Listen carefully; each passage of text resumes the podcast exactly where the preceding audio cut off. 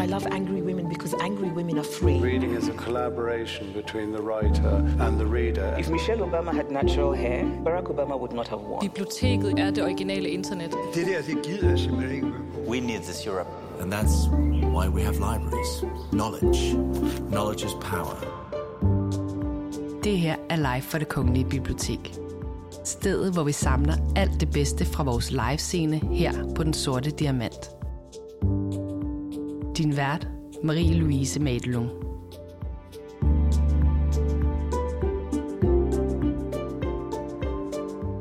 Har demokratiet spillet fallit, når det kommer til at håndtere klimakrisen? Og kan et demokratisk styre overhovedet skabe handling og konkrete løsninger for så stort et problem? Det er der rigtig mange unge, der stiller spørgsmålstegn ved i dag, og det er blandt andet et af de spørgsmål, som Jan-Werner Müller han besvarer i den podcast, du skal til at høre lige nu. Hans seneste bog, Demokratiet styrer, handler netop om nogle af de udfordringer, som demokratiet står overfor i dag. Med på scenen som interviewer er chefredaktør på Information, Rune Lykkeberg, der har haft en årelang dialog kørende med Müller om vores forståelse af demokrati og populisme. Det, du skal glæde dig til at høre, er en dybdegående og en super nørdet samtale imellem to mennesker, der er klar på at udfordre hinanden på viden og forståelse. Well, thank you for coming not out, but coming inside tonight, on a night where a lot of people, they would be outside. But it's good to, to see so many of you in here on a summer night. Uh, and thank you so much for coming here again. You've been part, Jan, of our common reflections about democracy for almost a decade now. I know contesting democracy was earlier than that, but for the last ten years you've been very important for our discussions about democracy, our understandings of the contradictions of democracy, and in particular, of course, also the analysis of, of populism. And, and I was wondering the other day that I never asked you, how did you originally come to work with the democracy? How did you come to take such an interest in this? I don't know, we should call it a virtue or an institution or a way of life. First of all, thank you for having me back. It's always an honor and a pleasure to, to be here. And also thanks to the audience. Uh, this feels like cruel and unusual punishment on a night on a night like this. How did I get interested in this? Um, so I first wrote a more historical book about democracy, uh, for which I basically sort of prepared the ground from the mid to late nineties onwards, um, partly because at that time I had the sense that sometimes the most recent history is the most difficult to understand and the easiest to forget. And I felt that already at the end of the twentieth century we were getting lots of not very plausible stories about what had really happened with democracy in the twentieth century.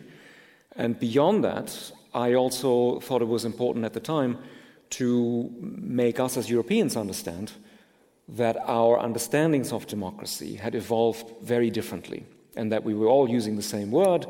Uh, we were celebrating, you know, the supposed victory of democracy at the end of the twentieth century, but of course our trajectories had often been very, very different. And I thought it was important to tell a history of that set of developments. But to be sure, I did not foresee at that time that these national understandings of democracy basically soon enough in our century now would become weaponized. Because, of course, many political leaders today have said, you know, our particular national understanding of democracy means, you know, take your pick. We have to leave the E U or we have to stay within the E U, but we're going to build more or less autocratic structures in our country. Um, all of that uh, was not clear to me, and I dare say it wasn't clear to many of us. And has been, of course, one of the big shocks and, and disillusionments um, in this in this century. I was born in. You're a little older than I am. You're from nineteen seventy, and I was born in nineteen seventy-four. And as a person of the left, I was. I, I grew up intellectually in the nineties, where democracy was pretty much part of a package, which included uh, a certain understanding of markets and protectionism would almost equal nationalism. And liberal democracy and capitalism went hand in hand at, at the time. And I felt that when I grew up, that that at the time it was becoming an, if not neoliberal, at least a liberal slogan, uh, d- democracy. And also it was very much defined by its enemies. Of course, uh, of course, of course, communism, but also after communism, it was fundamentalism and, and, and, and Islamism. So it's not that I was against the, the, the democracy, but I was always a little... St- Relief to hear that. yeah, yeah, this is a coming out party. No, I never liked it. No, no, but, but I was skeptical about it because it was a part of a power language that was very dominant at the time. Are you for or are you against the, the democracy? How did you experience this jargon der Demokratie, to say it in German? So I would distinguish two things. Um, it's very common today to start an op-ed or even a book by saying, oh, in the nineties we had all these illusions, we thought history had ended, and so on. I don't think people really bought into that specific idea all that all that much. Um, and at this point, it's a little bit cheap to say, ah, oh, look how wrong Fukuyama was, naive American, and, and so on. But I think there was a specific illusion around at the time, and it's one that I think stuck with us for a long time, and it's one that I think some of us maybe still have today. And that was the assumption that, yes, democracies actually make mistakes all the time. It's not a perfect system. But democracy is the only system where you can learn from mistakes, where you can admit mistakes, where you can throw out the government, of course, all this kind of textbook wisdom about what makes democracy democracy good. And conversely, the assumption was all the autocrats are going to end like the Soviet Union in nineteen ninety-one mm. because they don't understand their own societies, they can't learn from their mistakes, of course they can't admit any mistakes to begin with, and I think this had a long-term legacy of underestimating, aspiring and then practicing autocrats in our century. That there was still deep down, I think, a sort of assumption that this is going to solve itself, they're going to all fail in power. And I think you heard echoes of this very strongly last year when, after this initial shock, a lot of observers said, look, Putin doesn't even understand, you know, what's really going on in his own army. Uh, he's really cut off from what is happening in the, I was going, I was tempted to say the Soviet Union, but no, Russia, of course, um, because the same sort of arguments came back. I'm not saying they're all wrong. I'm not saying we should go, kind of go to the other extreme and now start assuming that all autocrats are invincible and they've perfected some new kind of knowledge about how to govern and, and so on. But this sort of assumption that, if you want to use very highfalutin language, that democracies have a sort of inbuilt epistemic advantage, I think that was very strong, and I dare say that still floats around as a kind of idea. You know, I would, it, it definitely does, and I think we also see that that autocrats, they're very good at learning from each other. It's almost like there's an international of of, uh, of, of right-wing autocrats. They're they're learning from each other and kind of gathering a pool of knowledge of, of practices. Do you agree with that? I think you're absolutely right. I think it partly might explain the fact that if you look around the world today and you look at, just to take a number of uh, random but all more or less equally expre- ex- depressing examples, Uh, you look Turk, you look at Turkey, you look at Hungary, you look at Poland, you look at India. Of course, you would soon enough conclude that how these figures govern looks very, very similar. And I think sometimes people conclude from that that these phenomena must have the same cause because the outcomes are so similar. And of course, you know, we all, even though we also always like to say that, oh, populists are the great simplifiers and they don't understand the complex reality. But, you know, hey, if somebody comes along and gives us, you know, the root cause of right-wing populism around the globe, ideally in one hundred forty characters or maximum two hundred eighty characters, and tells us, oh, it's all the economy or it's all immigration and so on, we would love that because we also love simple explanations if they, if they sound, if they sound plausible.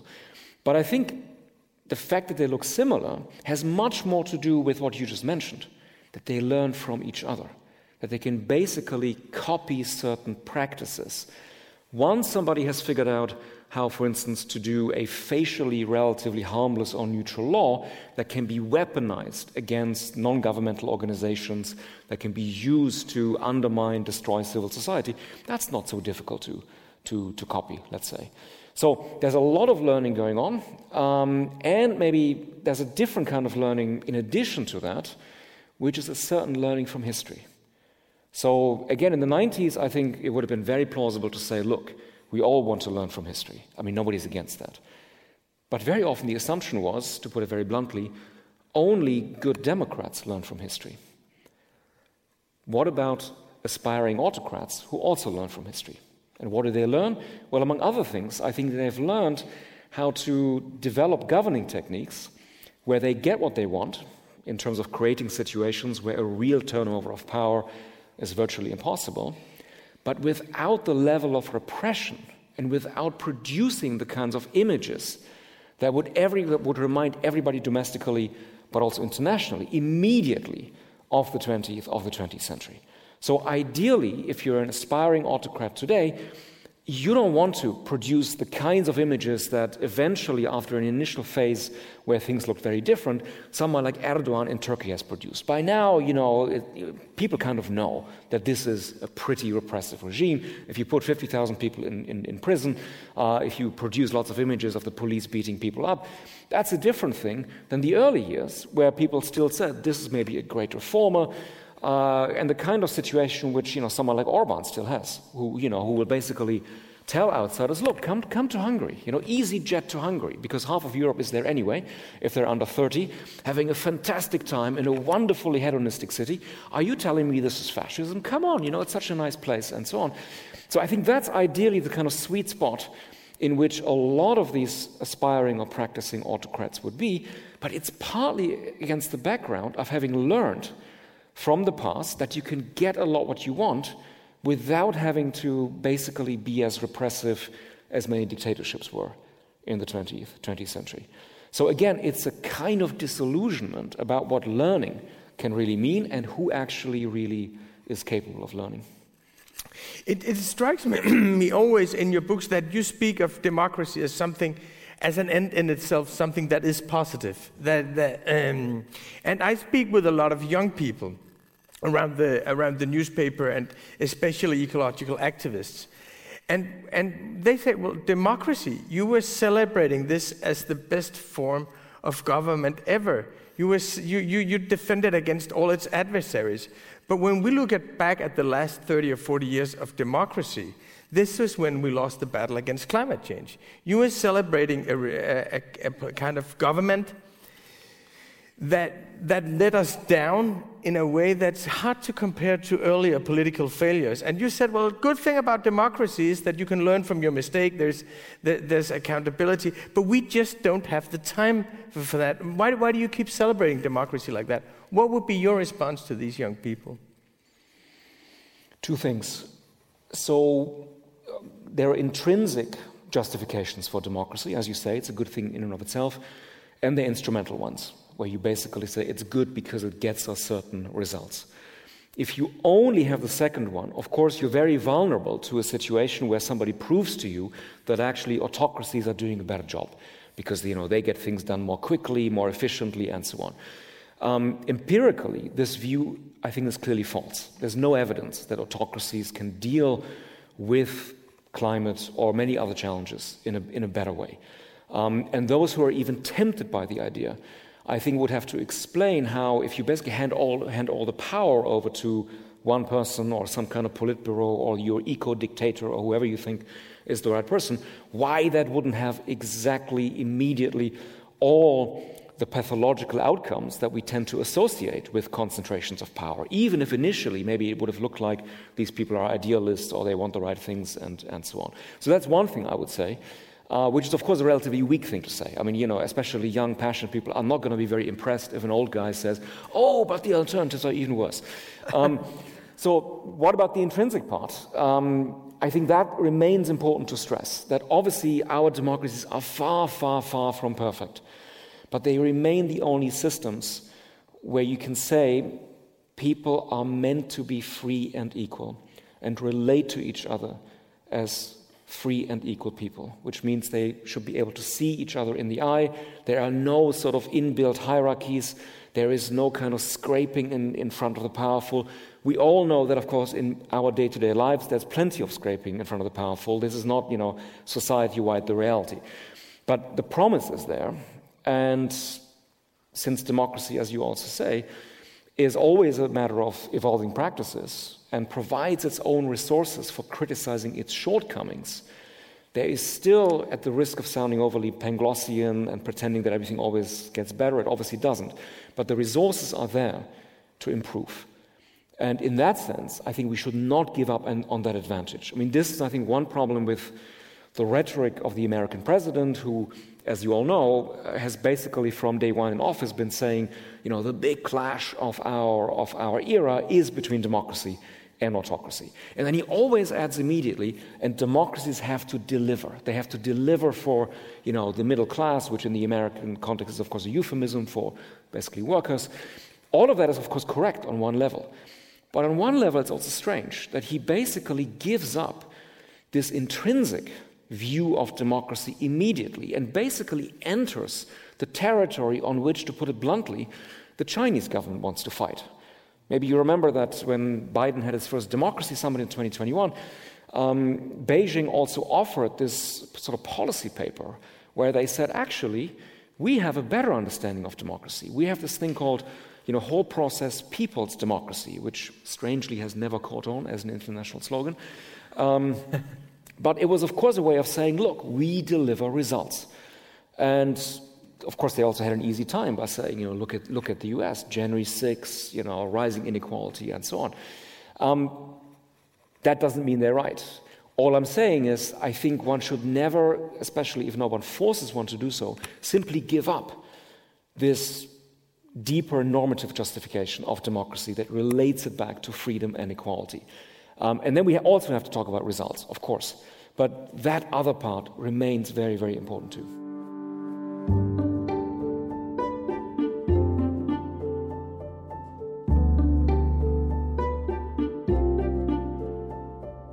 It, it was in the nineties, and I think it's been, it was of course also like that during the Cold War, that you would define democracy through its opposites, that we are not what, what they are. This is a place where you can vote, where you can walk for free, and we're, we're not putting high fences around our countries. They are. They are the big prisons. We are, we, we are freedom. But I felt in the nineties that there was a celebration of democracy as the opposite of autocracy that kind of prevented a generation of thinkers and politicians from exploring democracy as a kind of experiment and developing new techniques of governing together, that we were we're, we're kind of with, I mean, I, I definitely agree with you with, with the democracy as a principle, as a process, and as a way of living together. And I would always tell the young people, well, you like feminism, you like anti-racist movements, you like critical movements, they only have a place in democracy. They, they, they're appealing to, but I've, I felt that that there was a lack of experimentation within democracy and a lack of understanding how different it could be, how we could how we could exercise power differently together. I think it's true that back then, and in many instances since, democracies have defaulted into something that one may as, may, may as well call technocracy of sorts. And it's also still remarkable how today those who, in one way or another, want to criticize populists and argue against populism kind of default into something that can sound very technocratic. The kind of rhetoric that says, you know, we have the truth, we have expertise. Again, they are the great simplifiers. They're crazy. They make, you know, idiotic promises. Once they get into government, they will automatically fail, and, and so on. Um, this was very prevalent in, in the U S under Trump, for instance, that, you know, basically people simply said, look, whatever they say, we know is sort of from the get-go, we know is irrational, or, you know, kind of doesn't have to be taken seriously. Um, they're always lying. So a well-known American newspaper, as soon as you open it up in your browser, or, you know, we pop up, you know, if you care about the truth, yeah. uh, subscribe today. Um, the truth was always at a discount every day, uh, fortunately. And you just felt, look, I mean, this is, of course, on one level, it's not completely wrong, but it's also strangely comfortable to think that, okay, we kind of own the truth in a certain way. Our side always has, has, has expertise. And if you think back to the Euro crisis, again, one of these things that, you know, sometimes can now sound like ancient, ancient history to some people, uh, even though the consequences, of course, go on in Southern Europe as we as we speak. Um, that was sort of very much the pattern, that you would have this sort of fateful opposition of, for shorthand, technocracy and populism. You would have one European leader in particular who would say there is no alternative. Uh, you would have plenty of economists who would say, look, if you disagree with us, you basically reveal yourself to be irrational. Uh, there's no debate here, no disagreement. And of course, this on one level provided a wonderful opening for populists to then say, what do you mean democracy without alternatives? What do you mean democracy without choice? Uh, what about, you know, where are the people in all this? And then a sort of really very problematic vicious circle emerged, because then the more successful populists became, the more technocrats would double down, basically saying, look, as soon as people get to decide, they do crazy stuff. They do Brexit, you know, they elect Trump, you know, all these all these things. So ideally, even less people power, which of course would help the populists again, who would say, look, you know, they want to, you know, have, have you, you know, decide even less on our common common fate. And at the end of the day, just for shorthand, um, and feel free obviously to come back to this, um, even though the two phenomena looked so different, so technocracy on the one hand and populism on the other, they actually had something very much in common, which is what I would call a certain kind of anti-pluralism or a certain tendency to shut down debate. With the technocrats, if you disagree, you've revealed yourself to be irrational. With populists, if you criticize us, you probably are a traitor to the people, you don't really belong to the people, there's no debate there either. And everything that we would kind of include in our maybe overly conventional understanding of democracy, which is choices, party politics, ongoing debates where people kind of respect each other's positions, uh, where they don't simply shut the other side up by saying you're illegitimate because you're a traitor or you're illegitimate because all your ideas are irrational, all that kind of was squeezed out. And that's a bad thing for democracy. It, I think it's... Uh, when, when we... and. Uh, There were, there's definitely been this, the populists saying we are the many, and, and, and, and the liberals, for, just a shorthand for, for one position, they wouldn't say we are the few, but they would say we are the truth. Uh, so you have this dialectic. And I was wondering, when you look at it like this, would you then say that the battle against, or the struggle with, or the conflict with populism, is that a conflict within democracy? Is, is that is that a, a position within democracy, or is that a position outside of, of, of democracy? Is it in the realm of Islamism, fundamentalism, communism, fascism earlier, or is it uh, or is it a political party? So forgive me for being slightly pedantic. I think Please. One first has to kind of clarify what one means by populism. My understanding, for better or for worse, is that this is a matter of actors who, in one form or another, claim that they and only they represent what they very often call the real people, in quotation marks, or also the silent majority, in, in, quotation, in quotation marks, with the, well, on the one hand, obvious consequence that they will then simply say that all other contenders for power are fundamentally illegitimate, which means it's never just about a disagreement in matters of policy or even in matters of value, because that's completely normal in a democracy, maybe ideally even, even productive. No, for populists, it's always a matter of basically right away saying their opponents are all bad characters, they're all corrupt. So if you think back to, I think one of the last times we were in this room together, um, the election campaign in the United States in two thousand sixteen, Trump was, of course, an extreme. But he was not truly an exception. What he said about his main opponent is something that I think all populists are going to say in one form or another. Crooked, well, you, you remember you remember that, that, that phrase. So that's one thing. And the other thing that is maybe less obvious, but even more dangerous in my view, is that populists are going to suggest that all those who do not fit or disagree with their, in a sense, symbolic construction of who the real people are supposed to be, that with all those citizens, you can basically put into question whether they truly belong to the people at all. So on both levels, you get exclusions, you get, again, a certain kind of anti, anti-pluralism. Now that, on one level, is anti-democratic. So in that sense, to finally answer your question, yes. um, it is something that is not part of the normal democratic game. Having said that, I think it's wrong, though, to then simply say, okay, and the obvious conclusion is we should we should basically keep them out of the game entirely, in the way that some countries would say, of course we keep fascists out of the game entirely. I mean, if you look just a bit south of here, uh, a country like Germany does have explicit laws and provisions to basically ban parties which are identified as, you know, more or less, more or less, more or less fascist. Um, I don't think that should happen with populists. Um, for one thing, it's a mistake to basically default into a kind of total refusal of engaging with them, Why? Because if, for instance, in the parliament you say, look, we're not even talking to you, whenever you pose a question or want to have a debate, you know, we're all kind of, you know, blocking it completely. What you end up doing is you basically, on one level, deny representation to all the people who voted for this party. And not everybody who votes for a populist party is a populist themselves. People vote for all kinds of different reasons. And, I mean, maybe slightly cliched example, but let's imagine somebody who votes for Marine Le Pen and says, look, all this stuff that she says, you know, that sounds so exclusionary, it's not really my thing. But, you know, her ideas about how to revive industry in the north of France, I'm fully on board with that. Yeah. And what she says about peasants, I'm on board with that. Let's, I, a bit cliched, forgive me. Um, so that person is entitled to a debate about industry in France. And if you simply say, we're going to block everything, in a sense, you, you're kind of keeping that person entirely out of the out of the democratic game. So that, I think, is wrong.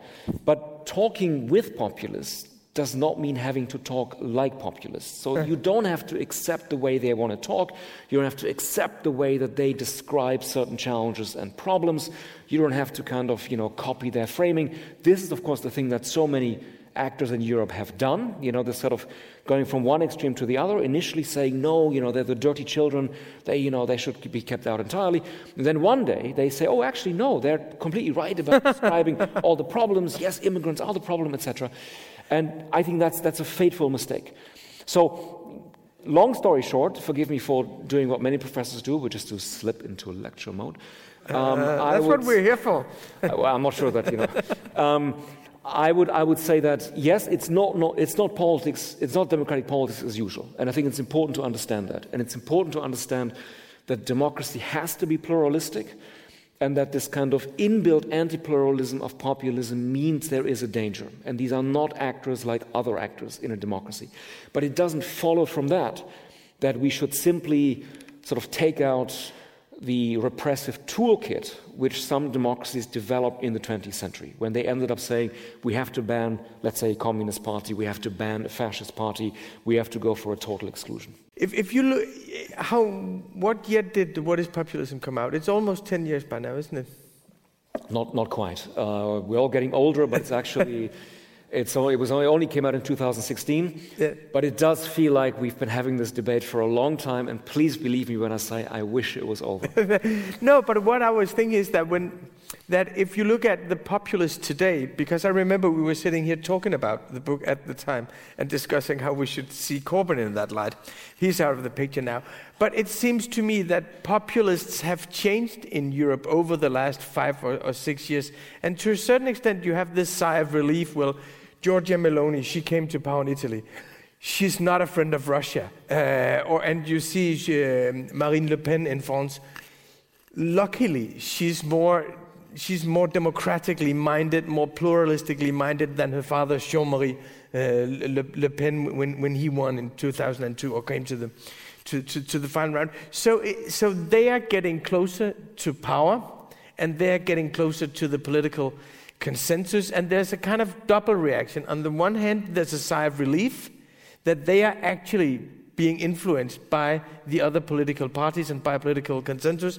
But there's also a, a very slow shock evolving inside of me, which is they're very close to power now. It was in two thousand and was it two thousand one the French election? It was two thousand one with the Jacques Chirac versus Le Pen. two thousand two, but two thousand two, yeah, and and in in in two thousand twenty-seven we'll have the next.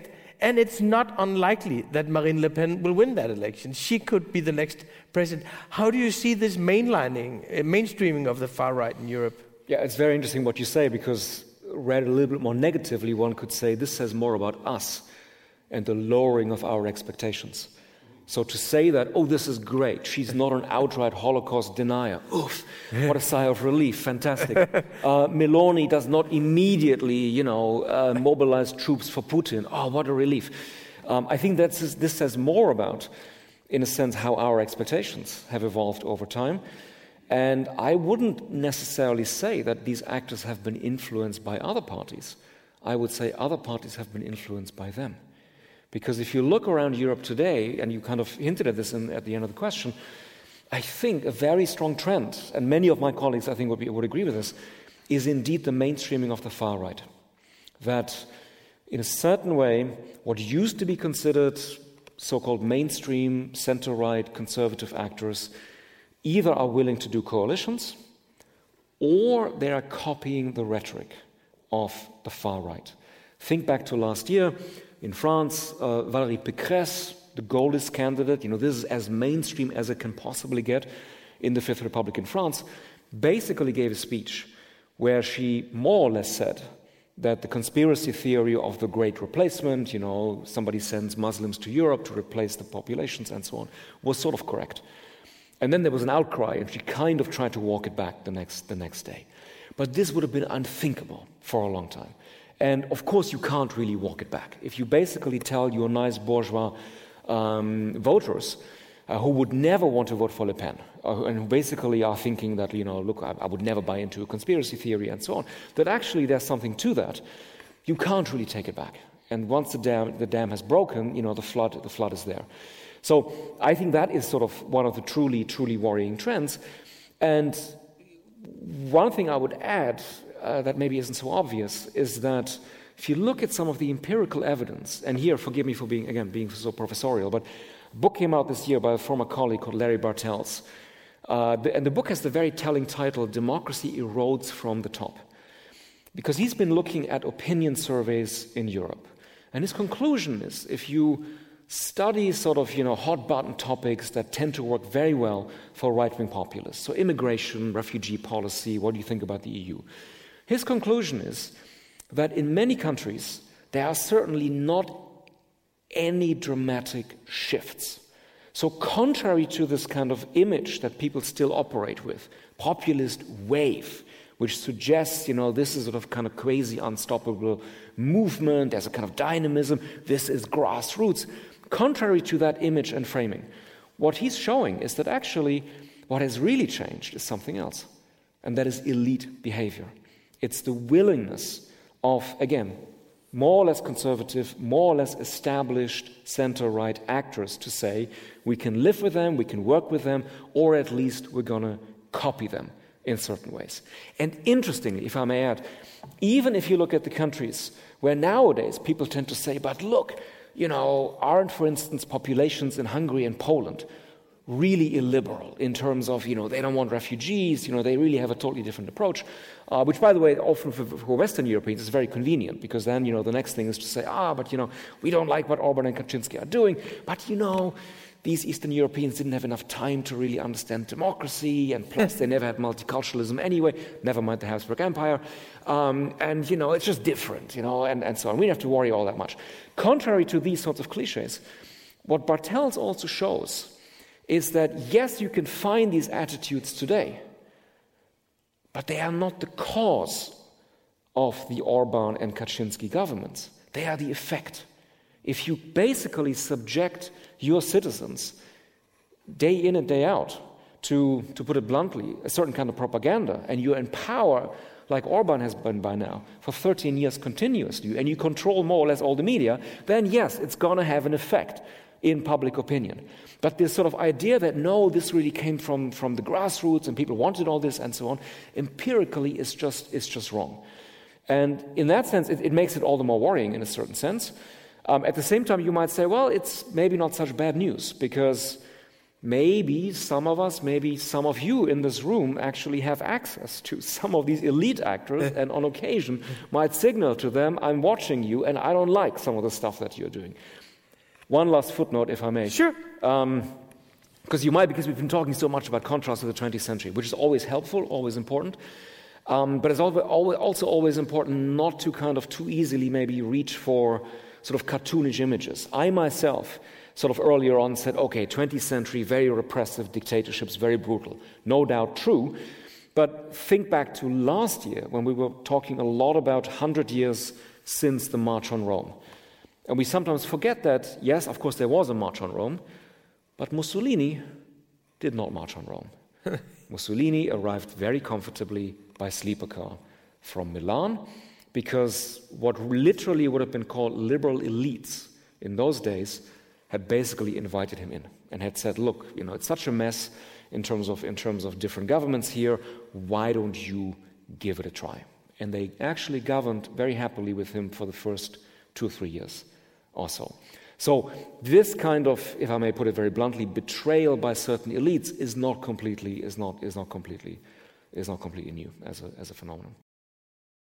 Something that does strike me as new among the populist parties in Europe is that in Western Europe, I'm I'm not, I'm not sure about uh, Eastern Europe, but what you see in, in Germany, what you see in, in in Holland, what you see in France, is that the green transition is becoming almost as potential uh, as as potent for them as immigration was was earlier in Germany, where where I wouldn't say that the green transition is going too fast in in Germany, but the forces against this, all the way from from the tabloid papers to to, to the A F D.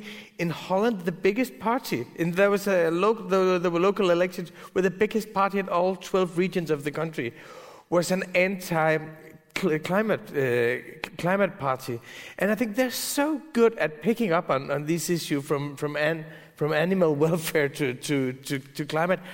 And I, my fear at the moment is that this will stall uh, the green transition in in, in Europe. I mean, uh, Robert Habeck, who was here half a year ago, is one of the best climate politicians that we have in, in, in Europe, grew out of grassroots, very, very thoughtful guy, has political experience. How do you how do you see this anti-climate potential for, for the populists? So very good, which is just an extremely difficult question. Um, I'm reluctant, I mean, you'll be shocked to hear this. I'm I'm, I'm not an expert on one hundred eighty-three countries. No. So I'm slightly reluctant to say, yes, and the so-and-so party in this and this country, you know, I, I'm going to explain everything to you. Um, but I think there are sort of, in a sense, what makes it more difficult is that right-wing populist parties can react in various different ways, and I think we're probably in a phase where they are trying out different strategies, how to make this topic work for them. Some are trying a strategy where they basically don't have to deny everything, but they're simply going to say, and look, you know, what is going to be the result? The result is going to be that all the people from the south are going to try to come here. And that's all the more reason for us to close our borders, you know, basically be extremely repressive in defending our nation states in a certain, in a certain way. A second strategy, and it's one that someone like Habeck is very much exposed to, is the old popular strategy of saying, look, you know, these arrogant elites who are kind of telling you what to do and how to live and, you know, who are always lecturing you like this. That's not new. Um, it's maybe interesting in this context to also, again, footnote if I may, uh, to point out that, of course, not all elites are the same. When people say, oh, populists are against elites, it's always worth pedantically adding that elite is not a homogeneous phenomenon. So think back, Um, at the risk of, you know, post-traumatic stress disorder, think back to when Trump presented his cabinet. And people very quickly said, look, combined worth of four point three billion dollars, if I remember the figure correctly. These guys are like the people? Really? This is sort of, you know, the pitchfork rebellion. But interestingly, all these people were pretty much figures who had sort of supposedly made their own money. None of them were professionals in the sense of lawyers, doctors. I mean, Ben Carson is a doctor, but very special case, if I may say so. Um, and, of course, no professors, okay?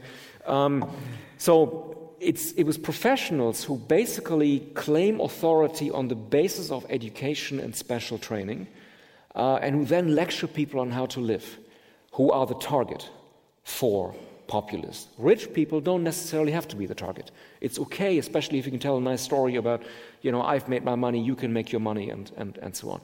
Um, but it fits into this tendency now to basically say, oh, the Greens, you know, they're so repressive, they, they're constantly prohibiting things, you know, they're constantly lecturing you from this high, you know, kind of moral position, et cetera. And I think that has unfortunately worked very well as as as, as well. But it's not completely impossible, it seems to me, that there is a third strategy or a sort of space that they haven't really explored yet, where they say, actually, we don't use climate to basically do our usual culture war strategy. We're actually going to go with it and maybe come to conclusions which are quite authoritarian in certain ways. But as long as we're going to be in power and as long as we can use that for our legitimation in certain ways, that is maybe not a, not a bad thing. And in a certain way, that's what I would be most worried about. Because all the other ones, we kind of have a sense of how they work, which doesn't mean we always know how to push back. But that's sort of the tr- more or less tried or tested way of be doing populism. If they could somehow adopt it and make it work for them in certain ways, that would be much more dangerous. And they could find some kind of inspiration for that out east. This is kind of, you know, this is saying, well, this is a growth uh, model. This is something that will make a new industry. And this is, to a certain extent, what China is doing. But also, if you, again, if you think back to the twentieth century, there were plenty of right-wing, far-right, in fact, fascist actors who, in some sense, you know, could be said to have had a sort of body of quasi-ecological thought. Yeah. And, you know, whose slogan was certainly not, we're going to exploit nature to the hilt, we're going to destroy everything, but who then tied that, uh, you know, in quotation marks, ecological agenda to purification of the people, uh, to projects of internal colonization, but in line with basically ecological imperatives, external colonization as well, of course. I'm just saying, I think there are precedents for what the right can also do with these topics, and it would be dangerous if one simply said, oh, that could never be revived or that could never happen. But and, and now we're, we, we've painted uh, a picture that is not as optimistic as Dagbladet Information usually is. Uh, so we're in a kind of dark place. You picked the wrong guy.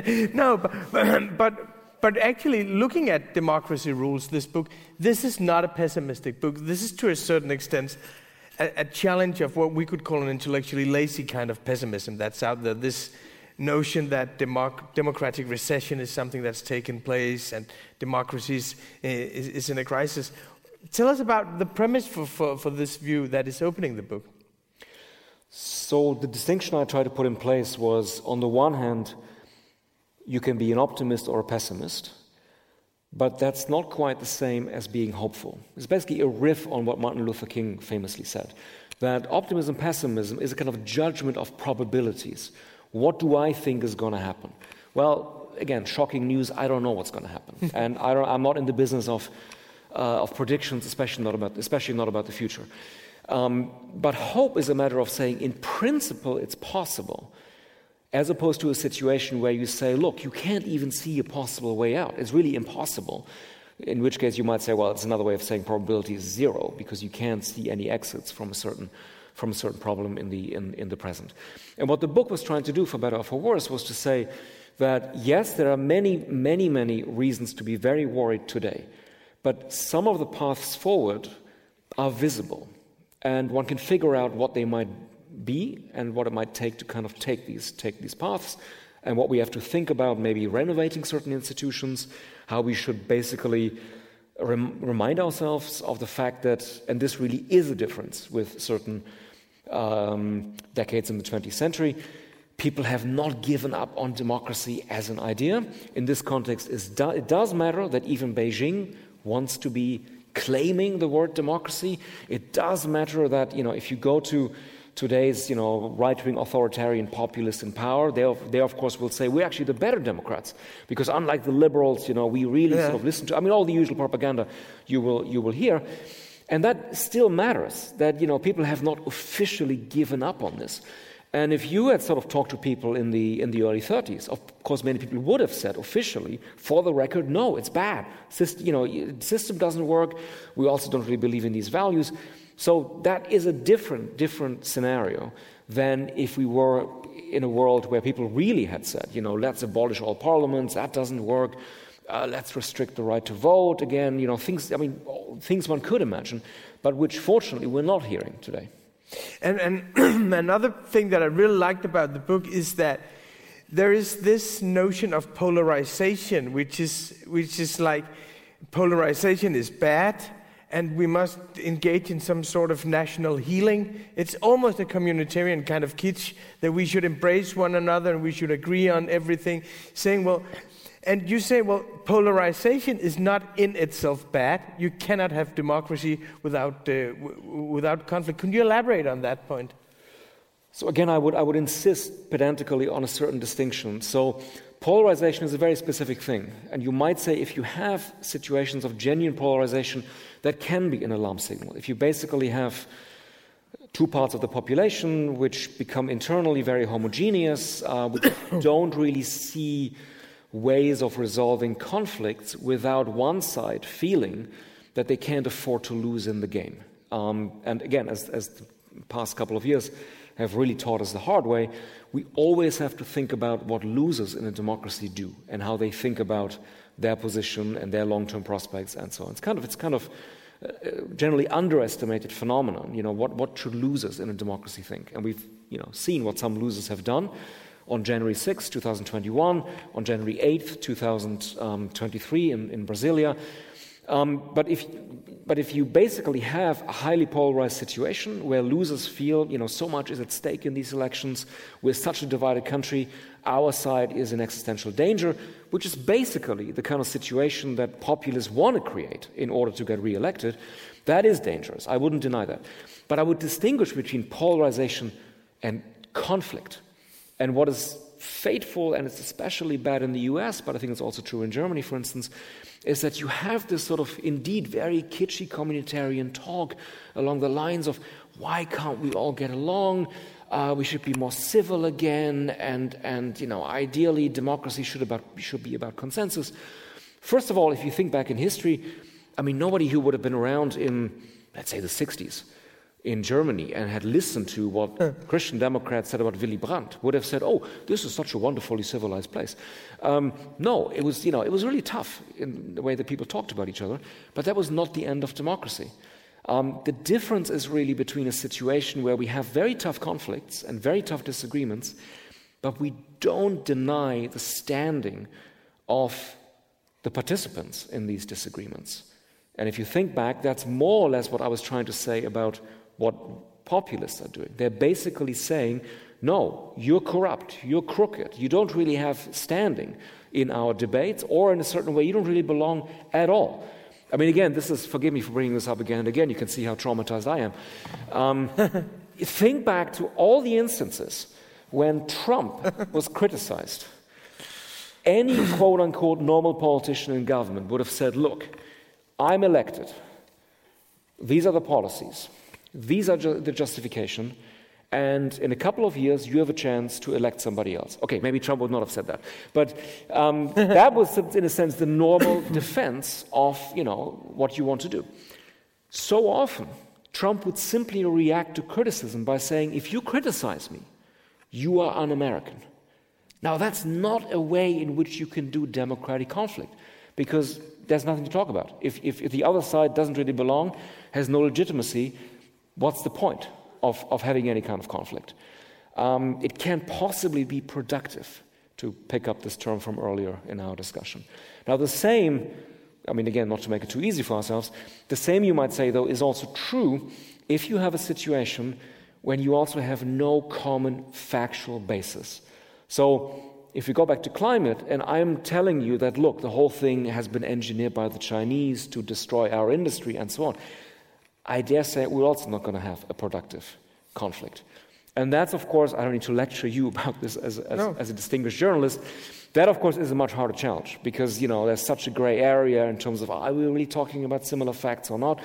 That's not, that, obviously, that is, that is not easy, but these are the conditions for saying, yes, we can have, you know, even very tough conflicts where we even might call ourselves, call each other names to some degree. That's okay.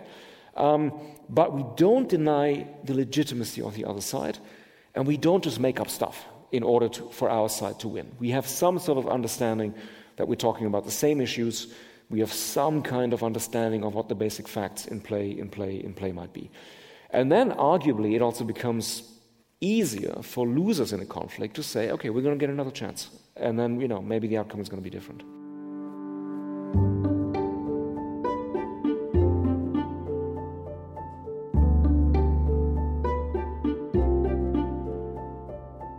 Looking at, I remember just before the pandemic that, or, or be, when the pandemic hit, we were thinking, well, this is reality. Now, the, now the facts will be convincing by themselves. Now Donald Trump will have to surrender to facts, and, and his followers will have to, to, to surrender to facts. And in Europe, I was actually surprised to see that the pandemic did not mean a, a big uprising for the populists here. There were, there were radical protests, but they were marginalized. You didn't see big big uh, leaps in the polls for populist parties in, in, in, in Europe. And that it, I had the feeling at the time that actually we were able to establish some kind of common factual ground. And that wasn't, I don't think that was because or in spite of the media. I think that, that news and knowledge of the pandemic traveled all over the world. So you could see even in Brazil, where the president was denying it, you would see people demanding it, people demanding it. It was kind of all over the world. People knew what the pandemic was about, what to do to avoid spreading it. What's the lesson to be learned from the pandemic when it came to... I, I, I was surprised to the extent that we, the global we, succeeded in establishing common factual ground here. I'm glad you asked that, because this gives me a chance to unpack my three-hour lecture about the right lessons from the pandemic that we didn't learn. Um, so just briefly about Trump and Bolsonaro, or T B for shorthand. Um, of course, it was very tempting at the time to say, look, this proves what so many people have been saying about populism, the great simplifiers, the people who can't deal with complex challenges. Look how they failed in government, and thank God they were voted out when people had a chance. Very comforting story, one that many liberals, in the really widest sense of that term, not specific Danish sense or, or French sense or anything like that, you know, like to tell themselves. Um, the other story, actually, they like to tell themselves is that, you know, even if you don't believe the story about the great simplifiers, if populists are against elites by definition, if that's all there is to it, once they're elected and part of a government, by definition, they have to stop being populists, because then they have become the governing elite. So problem solves itself, either because populists in government can't really be populists, or if it's true that they're always the great simplifiers who don't understand complex challenges, they will fail the way that Trump and Bolsonaro failed. Conclusion is the same. The problem will solve itself. And at first sight, Trump and Bolsonaro kind of fit this image in certain ways. But I think it's a mistake to conclude that therefore these sort of stories or these sort of diagnoses are, are correct. What is peculiar about both cases is that in a certain way, because of very particular circumstances, they could actually, in a certain way, govern against themselves, which I know sounds very paradoxical. Mm. But think about a system where you are the president, but your legislature is in the hands of the opposition. That actually allows you to say, look, I would love to do the right thing, but they're hindering me.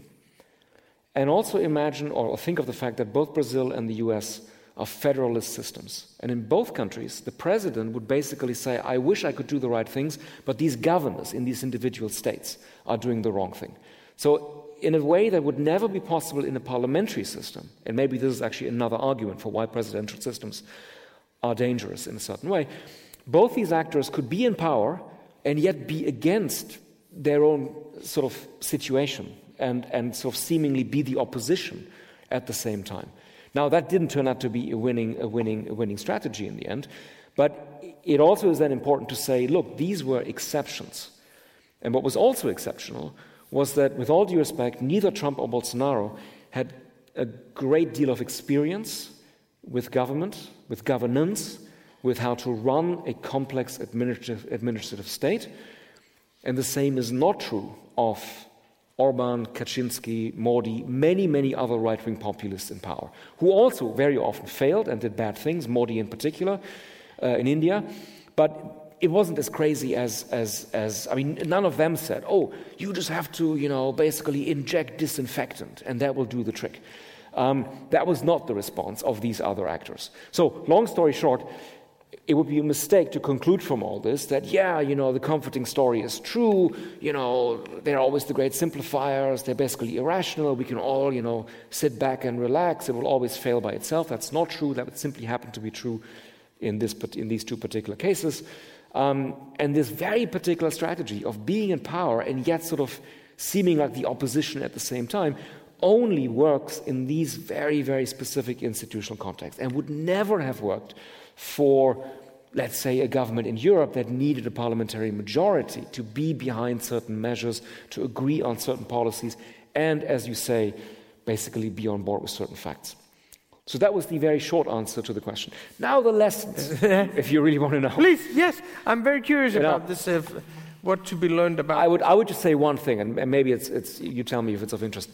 Um, so I think one thing that in retrospect is curious is that if you think back to what many people said um, in spring twenty twenty, there was a kind of sense that, look, this is a, this is a truly collective experience for humanity. Everybody will have been involved in this. Everybody will have been not exposed to this in the literal sense of having having gotten COVID, but it, it's, a, it's a really rare moment uh, where you say, you know, we are all in this together on one level. And then many people were immediately ready, and I'm guilty of this too, to spin this into a nice social democratic story about there must be some lesson of solidarity that comes out of this. But I think it's fair to say by now that that lesson has not come out of this experience. But I think it's partly because no crisis delivers its own lessons automatically. Even if it seems obvious, it never is obvious. And I think it was a failure on the part of, of certain political leaders and certain political parties to kind of try to take these lessons and make something of them. Again, if we can go back to the twentieth century for one second, um, in retrospect, it seems so obvious to us to say, look, the Second World War, Britain, the worker and the aristocrat, both experienced the war, and that, that gives us the British welfare state, because all of a sudden they realize they're in it together. But actually, they weren't really entirely in it together. Um, the worker in the East End had a different war than basically the aristocrat, the lord, the count, who could go back to his manor in the in the countryside. So the same with the pandemic, that you might say, look, if you're if you're stuck in a really small flat, you know, in your social housing, that's not the same as, you know, I'm sailing off on my super yacht uh, and, and, and ha- I'm having a relatively nice, nice, nice pandemic. Um, all of that is true. But in the British case, there was a Labour Party which said, look, for all the differences, we're going to make this into a story that basically reinforces this point of existential danger that actually we did have in common in the end, despite the certain inequalities within the experience. And one could have imagined something similar coming out of the coming out of the pandemic. But whenever, at least I made this point, in, in the presence of politicians who were maybe not entirely irrelevant, they immediately came with the argument and said, look, this is almost obscene. How can you compare the person in, you know, fifty square meters in, in stuck, you know, in their in their in their little apartment uh, with, you know, other people who had totally different experiences? It's true, but it's not about these objective realities. It's about basically having the political skill and will to say, look, you know, we're going to still take this collective experience and take it forward to justify doing things differently. And I just don't see that anybody was either willing or able to able able to do that. And then you combine that with the fact, very understandable, that maybe maybe many of us then also said, look, we want to leave this behind yeah. as as as as soon as as soon as possible.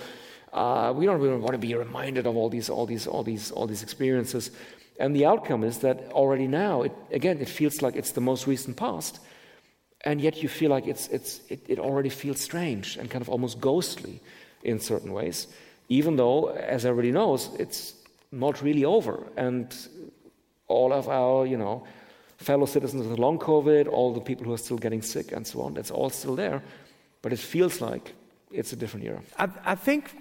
At least I, I like to think that we saw the capacity for collective action.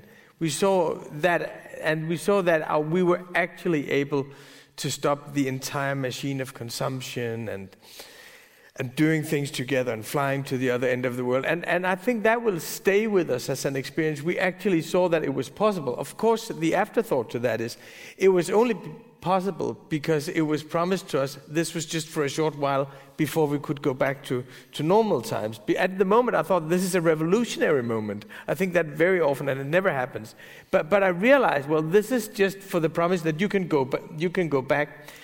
But then I, I still think, looking back, that what happened in the European Union with the big recovery uh, package that they made with uh, Angela Merkel, who changed her, her policy on fiscal policies in Europe one hundred percent, and that was such a crucial moment. She can now say, we can have debt together, we must bear each other's responsibility, we cannot The, the economic argument is that, that that will be our problem, but there was also a moral argument to that. Their suffering is our suffering as well. And I think the same thing happened in America. When when when you saw the suffering of the millions of, of people who were uninsured, that was the moment when Joe Biden, he came from restoring the soul of America to saying, well, I will be Franklin D. Roosevelt. And I was like, you're too old to be Franklin D. Roosevelt. It took him fourteen to sixteen years. So I, I still think we will look back at it as a kind of political inflection point, don't you? Again, I don't do predictions, especially not about the future, but it's certainly plausible that two scenarios in the medium term, so of course now, of course I'm doing a prediction, uh, could, could come out of this. So one is a more negative scenario, because if you think back to the financial crisis, uh, there was also this assumption that, okay, the, the lessons are obvious, you know, more regulation, you know, this really can't go on, go on like this, but maybe, again, a certain complacency among social democratic actors who thought, oh, the lessons of the crisis narrate and offer themselves, but they never do. You need actors to be in there and basically fashion the lessons. And in the U S context, even though initially there was a sense that, okay, this is going to be good for the left, the opposite was the case. The people who really knew how to use this crisis and to tell a story around it happened to be the Tea Party. And the Tea Party, you know, eventually leads also to, guess who, Trump.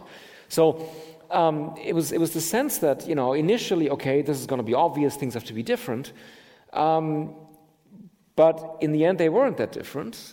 And what's more, there was, I think, on the part of many people a sense, look, you know, they always told us that certain things aren't possible. The money isn't there to do this. The money isn't there to do that. All of a sudden, the money is there if you have to save the banks. And I think this contributed to a sort of underlying sense of, call it what you wish, cynicism, or, you know, the game really is rigged, or nothing is ever quite what it seems.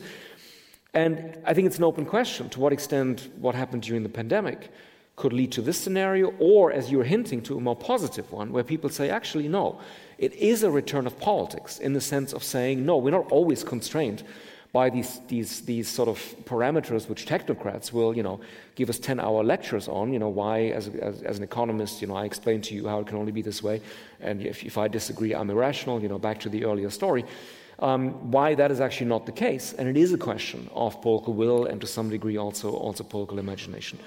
And I think you're right that in the U S, um, there has been a willingness, maybe more so than in parts of Europe, to go down this path, this more positive path, although again with, I dare say, a certain inability to really not just explain, because the president is not a professor, um, but to really kind of basically couch it in moral terms, to talk not just about, you know, material benefits and uh, instead talk about freedom or moral values or other things.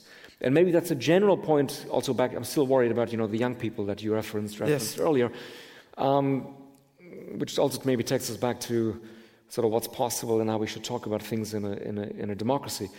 Um, so when earlier on I was saying, look, you know, we should, we should not set up conflicts in such a way that we didn't deny other people's legitimacy, uh, or we kind of moralize issues in such a way that we simply end up saying these are evil characters and so on.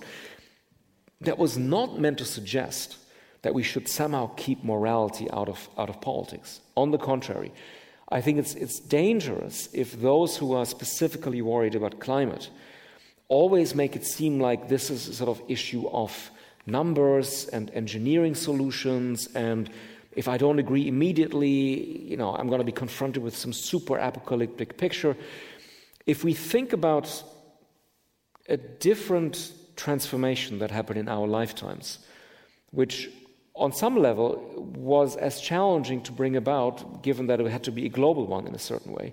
What I'm talking about is what is today often referred to as neoliberalism, yes. which everybody sort of in retrospect thinks, oh, it was obvious why this all happened in the seventies and eighties. But it was not obvious that, would, that it would go this way. And it also required a lot of sort of global coordination about trade and rules and regulations and all this. And it was an enormous ideological project in a certain way. And many people would have, you know, who may have been sympathetic to it, may have said, look, this is really hard to bring about. But it was brought about. But it was brought about precisely because it was not simply justified in material terms. Remember Missus Thatcher saying that the economy is the means, the goal is to change the soul, which doesn't sound very Thatcher, right? Um, but there was a reason why she said that, because she said we have to offer people a positive moral vision of being free, of being responsible for their own families, you know, all this sort of much more moral talk that made this an attractive vision. And my sense is that, you know, very often our climate discussions neglect that part. And, you know, true revolutions are moral revolutions. And unless you basically convince people that they should see themselves in a different light and become different moral agents, it can, it's very difficult, maybe impossible. But I feel, and it's really, really means I feel, I have no empirical evidence. Um, I mean, it's almost Trump-like, right? So I feel it's different. I feel that crime is up. So, you know, take it for what it is. Um, that maybe some of that is underway. And that's that, you know, other things which would have been really hard to imagine, you know, what happened to smoking, what is right now happening to what we eat, um, kind of is all about seeing yourself as a different moral person. And that would be my, again, would be my little message, if I may, to your to your uh, young colleagues um, who you interact with, that you say, look, and all of that is possible in a democracy, because that's that's the, the space you have to offer people a different moral vision of themselves in a certain way, without being coercive, uh, without you know delegitimating anything if they want to still act differently and and so on. But that's sort of what is peculiar and good about our system.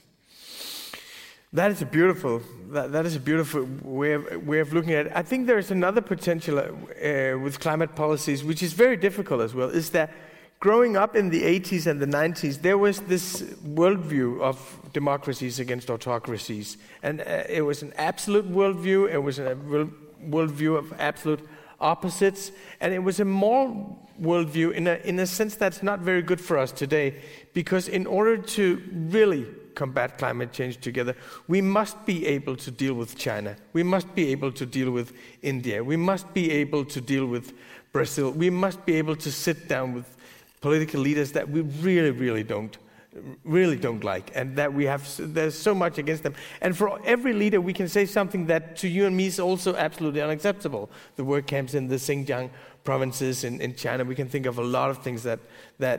that that Modi is doing. But I think climate change does have that potential, that we share the same planet, we have our disagreements, and we can meet together on that. Is that too much of a hippie note?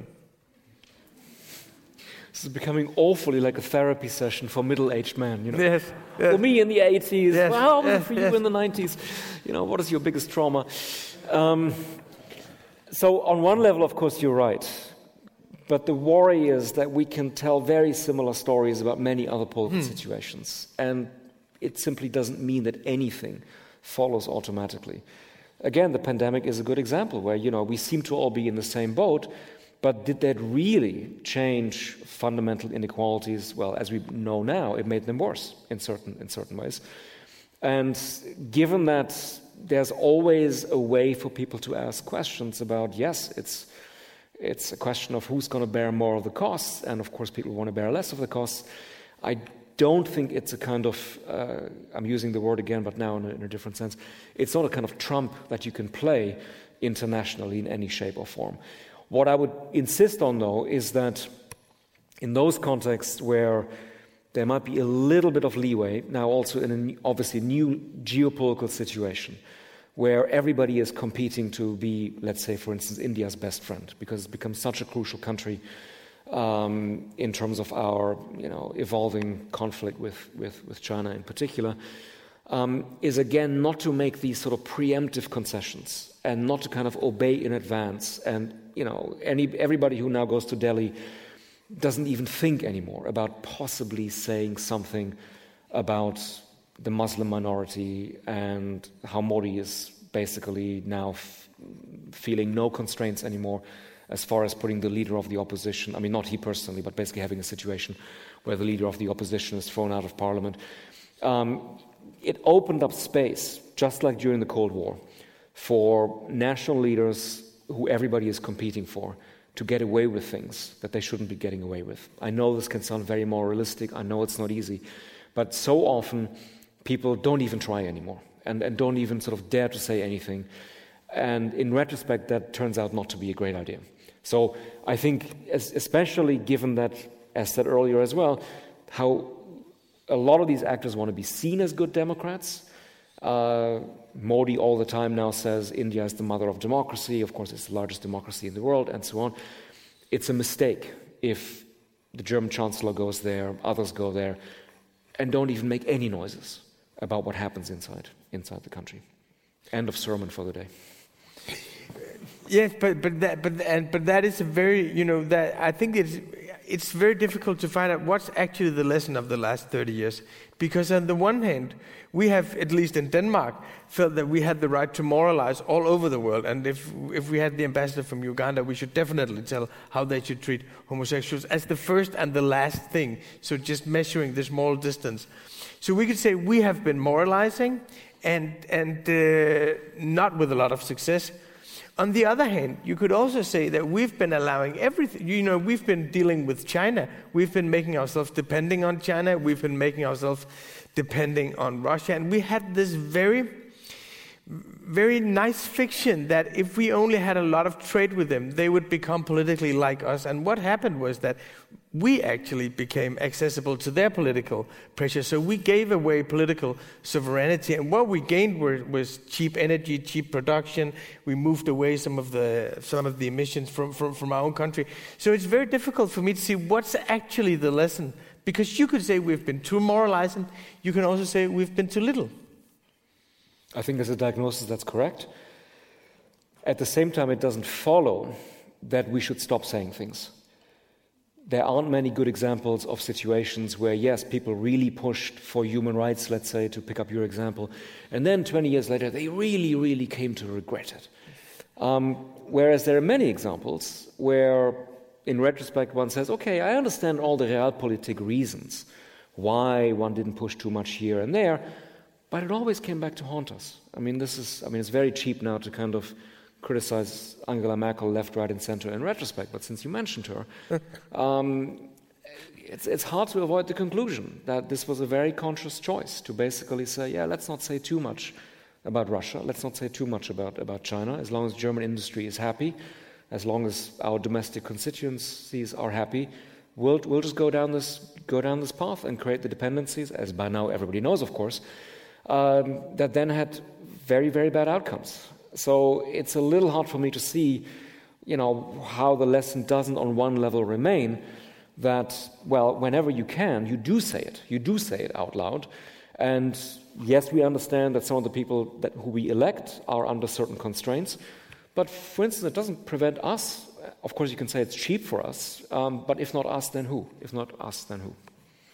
But isn't there another lesson also that that we separated economic policies from what you could call value po- po- policies, that that we created incredibly fragile supply chains, that we had our, we and we found out about that, I think, the broader public during the pandemic. We couldn't even fabricate our own, own masks, that we created these supply chains that made us very vulnerable to pressure from a lot of other regimes. And it's not a difficult exercise that we're doing now in the European Union, and that I applaud, that we multiply the, the, the supply chains.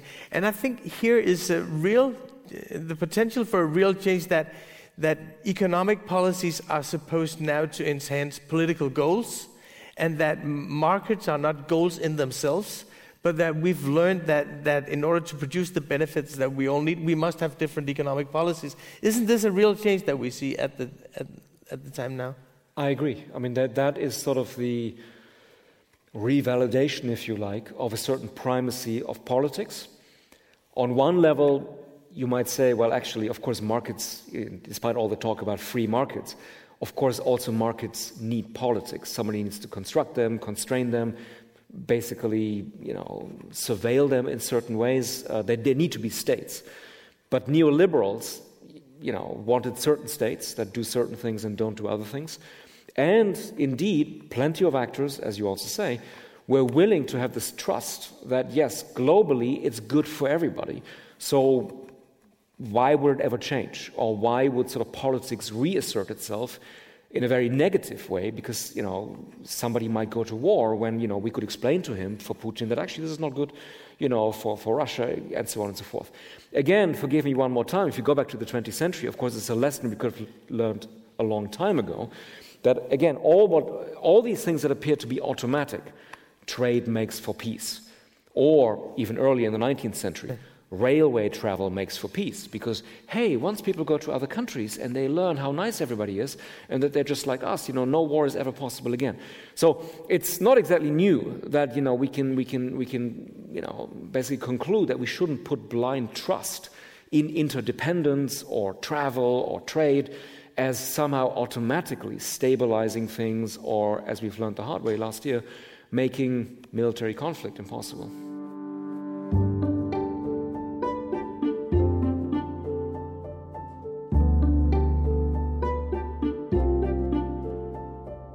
Well, I have just uh, one last question, uh, Jan, is that on the one hand, we often have the feeling, at least I do, that, you know, that, that the world has turned out in a different way that we wanted it to turn out, that it's not that we wanted uh, the rich to become so extremely rich than they are today. It's not that anybody really defended plutocracies in, in Western democracies. It's not that anyone said, well, let's take the risk with climate change. Let's see what happens. We're not totally sure. Let's see what happens. On the opposite, people say, well, we're going to fix it. We're going to fix it. So at times, I feel like public discourse is just a kind of music. It's a kind of way of entertaining us, making us believe that we're part of uh, the formation of, of, of uh, collective will and we're doing politics together. And then you see the real power actors. They're in a totally different realm. At times, we feel like we're just playing chess next to the battlefield, pretending that it's important for the battlefield, but actually it isn't. Uh, but then on the other hand, you see people like Thomas Piketty, how their ideas have really changed policies. You see Shoshana Zuboff, her concept of, of uh, surveillance capitalism. You see a professor like Barry Lynn in America, whose thoughts on supply chains have been brought to the to the to the Biden administration. On the other hand, I feel like this is kind of an intellectual golden age. H- how do you see the power of ideas today? We have five hours left. Yes. Right? So, as long as there have been intellectuals, there have been laments about the end of intellectuals. It's very rare for somebody to say it's a golden age for intellectuals. I mean, almost nobody ever says that. Um, and I'm not sure it is a golden age. I think it's a golden age for a certain kind of politically engaged expert. But I think it's not quite the same as an intellectual. Um, intellectual, I would say, is still somebody who, above all, tries to sharpen people's moral sensibilities. It's, it's much more at the level of worldviews more broadly. And, you know, now it's me kind of maybe defaulting into sort of golden age nostalgia. Again, it's a therapy session please, we're having please here. Please do. Um, you know, in, in the old days, there were times when people in, in the U S would have said, no question has truly been settled until John Dewey has said something. And I think it's still to some degree true in Germany that people say no question has truly been settled until Jürgen Habermas has said this or has said that. And I think that's a good, in many ways, that's a good thing. It is a good um, thing. But I think what we're seeing today is much more an issue of here are people who, you know, heighten our consciousness about a very, very specific problem, or maybe more problematically, kind of promise a certain fix or solution. And the first is very good. It's very good, obviously, that economists are saying, look, you know, I have the data on what has really been happening with inequality. I also have ideas about, you know, how things could be could be done differently. But this is not about sharpening our moral sensibility in general. And maybe that actually goes back to what you also said, that in a certain way, there isn't really much of a moral question here. Because there isn't anybody out there who really says, okay, inequality, let's go for it, it's great. You know? um, nor is there anybody who really seriously says, yeah, Putin is actually right, you know, this is a great idea, we should all agree with it. Um, so in that sense, it's, it's, not, it, it, it's sort of good news that it doesn't come up as an immediate moral question where people might really say, I'm, I'm, I'm, I'm, I'm really unclear what, on a basic normative level, I should think about this. Um, So in that sense, it's a bit different than I think what intellectuals did in different different ages. On the downside, I think one can have some issues with the fact that we also live in the age of the TED Talk. Um, it would have been hard to imagine, again, this is all nostalgia, I know, uh, Jean-Paul Sartre saying, okay, I'm going to do a TED Talk and, and sort of tell you about existentialism and how you can be really free in twelve minutes or less. Um, because TED Talks and all these other formats, including the ones where we now know that basically Silicon Valley actors want to have their own universities, right? I mean, this is yeah. not my imagination, where you, they basically say, I'll read the book, then I fly in the author, get a private tutorial, you know, see what they really think, and so on. Um, all of that has a certain value. I don't mean to belittle it. But what is distinctive is that it's always about the fix and the solution. You cannot appear in front of, you know, let's say Silicon Valley actors or on TED Talks if you don't have a solution. And some of us still have this very, very old-fashioned idea that sometimes it's also okay just to be critical and not have a solution. And simply to say, let's sharpen a certain consciousness for some of our blind spots, for some of the things we got wrong, some of the lessons like, you know, we could have learned, what we haven't learned. I think that retains a certain value. And if we only look to so-called thought leaders, in and of itself a telling term, it sort of is always about, yeah, but where's the solution? Give us the solution right away. And again, I'm not completely against that. It's, of course, great if people have certain certain ideas about how to do things differently. But let's not forget that more old-fashioned stuff on the side. We shall never forget that more old-fashioned stuff. Okay. Thank you, Jan-Werner Müller, for coming here again. Thank you. And thank you for you for coming out tonight.